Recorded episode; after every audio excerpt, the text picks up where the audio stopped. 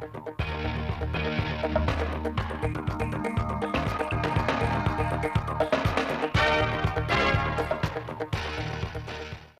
kính chào quý vị và các bạn đến với bản tin thời sự 16 giờ ngày 6 tháng 3 năm 2023 của Đài Phát thanh Truyền hình Thanh Hóa. Chương trình được thực hiện trực tiếp trên sóng FM tần số 92,3 MHz, phát triển tuyến trên website truyền hình thanh hóa.vn.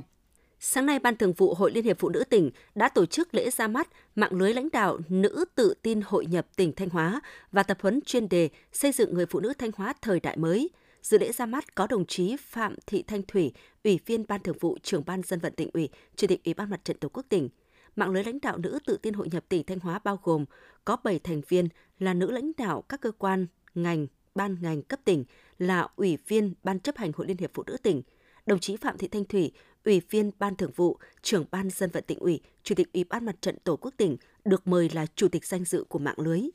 Mạng lưới hoạt động trên nguyên tắc tự nguyện, bình đẳng, dân chủ và tôn trọng pháp luật dưới sự điều hành của Hội Liên hiệp Phụ nữ tỉnh phối hợp với Ban vì sự tiến bộ của phụ nữ tỉnh Thanh Hóa. Mạng lưới được thành lập nhằm tập hợp, kết nối chia sẻ kiến thức và kinh nghiệm về lãnh đạo quản lý hội nhập và các kỹ năng khác đồng thời tăng cường phối hợp liên ngành trong công tác bình đẳng giới, tạo môi trường giúp các thành viên chia sẻ kiến thức kinh nghiệm, hỗ trợ nâng cao năng lực lãnh đạo quản lý, hội nhập, tham gia hoạt động tham vấn chính sách, nhất là chính sách về phụ nữ và bình đẳng giới, phối hợp trong tổ chức các hoạt động, phát huy vai trò tiên phong, truyền cảm hứng của mỗi thành viên.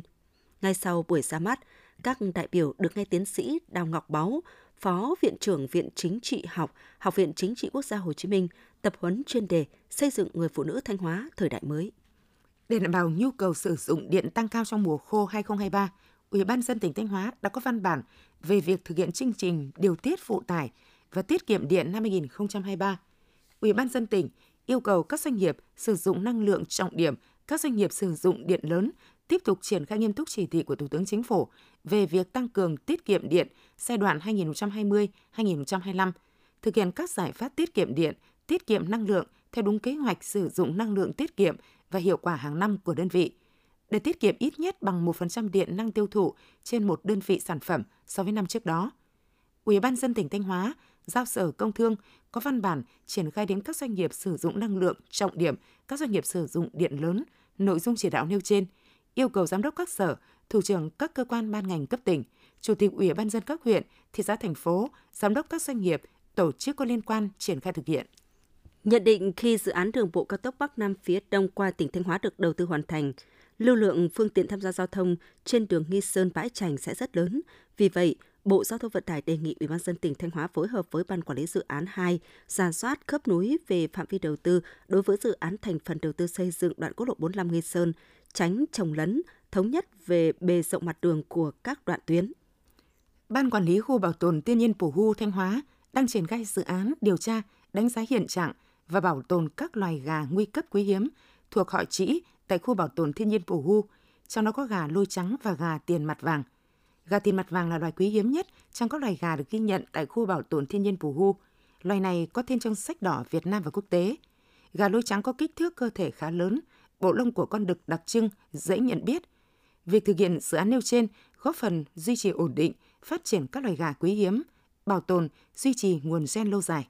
thực hiện kế hoạch của Bộ Công an, Giám đốc Công an tỉnh về tăng cường công tác kiểm tra xử lý vi phạm về trật tự an toàn giao thông gắn với cao điểm gia quân xử lý các chuyên đề về nồng độ cồn, vi phạm tải trọng, kích thước thùng hàng. Công an các huyện thị xã thành phố trên địa bàn tỉnh đã triển khai các đợt cao điểm, đẩy mạnh tuyên truyền để các chủ phương tiện vận tải, lái xe ký cam kết chấp hành quy định pháp luật về trật tự an toàn giao thông – tháng 2 năm 2023, qua kiểm tra, lực lượng chức năng toàn tỉnh đã phát hiện xử lý 5.838 trường hợp vi phạm trật tự an toàn giao thông trên tuyến đường bộ, tạm giữ 1.542 phương tiện giao thông, tước giấy phép lái xe 985 trường hợp. Tiếp theo là phần tin trong nước. Theo báo cáo của các ngân hàng thương mại, trong tháng 2 năm 2023, mặt bằng lãi suất đã ổn định và thực tế, lãi suất trên thị trường đã có xu hướng giảm. Lãi suất cho vay bình quân phát sinh mới đã giảm khoảng 0,4% một năm – so với cuối năm 2022 đã có 22 ngân hàng thương mại giảm lãi suất cho vay bình quân. Cũng từ hôm nay, các ngân hàng thương mại đồng thuận giảm lãi suất tiền gửi, trong đó 4 ngân hàng thương mại nhà nước giảm 0,2% một năm so với mức lãi suất niêm yết của từng ngân hàng tính từ ngày 27 tháng 2 năm 2023 đối với nhóm kỳ hạn từ 6 đến 12 tháng. các ngân hàng thương mại cổ phần giảm 0,5% một năm so với mức lãi suất của từng ngân hàng tính từ ngày 27 tháng 2 năm 2023 đối với nhóm kỳ hạn từ 6 đến 12 tháng. Theo Tổng cục Thống kê, riêng trong tháng 2 năm 2023, cả nước có hơn 8.800 doanh nghiệp đăng ký thành lập với tổng số vốn đăng ký là 65.600 tỷ đồng. Đồng thời có hơn 7.600 doanh nghiệp tạm ngừng hoạt động kinh doanh, chưa làm thủ tục giải thể hoặc đã hoàn tất thủ tục giải thể. Ngoài ra, số doanh nghiệp tạm ngừng kinh doanh là hơn 3.800 doanh nghiệp, giảm 89,1% so với tháng trước, tăng 9,7% so với cùng kỳ số doanh nghiệp ngừng hoạt động và chờ làm thủ tục giải thể là hơn 2.600 doanh nghiệp, tăng 37,5% so với cùng kỳ và có gần 1.200 doanh nghiệp hoàn tất thủ tục giải thể. Để cung cấp đủ than cho sản xuất điện và đạm năm 2023, các năm tiếp theo, Bộ trưởng Bộ Công Thương yêu cầu các tập đoàn than khoáng sản Việt Nam, EVN, PVN, các tổng công ty và chủ đầu tư các nhà máy điện, đạm phải bảo đảm đủ nguồn cung than cho sản xuất điện – đạm để phục vụ phát triển kinh tế đất nước và sinh hoạt của người dân, không được để thiếu hụt đứt gãy nguồn cung than, kể cả việc thiếu hụt đứt gãy cục bộ. Giá một số loại vật liệu xây dựng đã có mức tăng đáng kể từ đầu năm đến nay, đơn cử như giá thép cây đã tăng trung bình 1,2 triệu đồng một tấn, hay giá cát xây dựng một số nơi cũng tăng mạnh. Theo phản ánh của một số doanh nghiệp ở khu vực miền Trung, giá cát có nơi đã tăng lên hơn 400.000 đồng trên một mét khối, trong khi thời điểm trước Tết Nguyên đán chỉ dao động từ 230.000 đến 250.000 đồng một mét khối. Tuy nhiên, theo đánh giá của các chuyên gia, đà tăng của một số loại vật liệu xây dựng có thể hạ nhiệt trong giai đoạn tới, bởi giá nguyên vật liệu đầu vào trên thế giới đang có dấu hiệu tạo đỉnh và chững lại. Dự kiến tháng 6, Ủy ban châu Âu sẽ tiến hành thanh tra lần thứ tư nhằm xem xét việc tháo gỡ thẻ vàng cho thủy sản Việt Nam.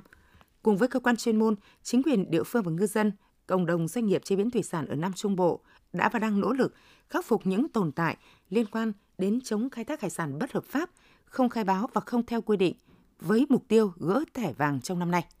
Sau bưởi đỏ Tân Lạc và bưởi diễn Yên Thủy, cam cao phong Hòa Bình lần đầu tiên đã có mặt tại thị trường Anh qua đường xuất khẩu chính ngạch, đánh dấu sự trở lại của loại trái cây đặc sản miền Bắc trên thị trường thế giới sau hơn 40 năm. Để vào thị trường Anh, sản phẩm cam cao phong của công ty cổ phần RIP Hòa Bình đã đáp ứng tiêu chuẩn nghiêm ngặt về chất lượng an toàn thực phẩm và nguồn gốc xuất xứ, trong đó có yêu cầu phân tích, xét nghiệm bắt buộc gần 900 hoạt chất thuốc bảo vệ thực vật. Ủy ban dân tỉnh Điện Biên vừa có văn bản gửi Cục Hàng không Việt Nam về việc nhất trí đóng cửa tạm thời cảng hàng không Điện Biên từ ngày 1 tháng 4 để phục vụ việc nâng cấp mở rộng.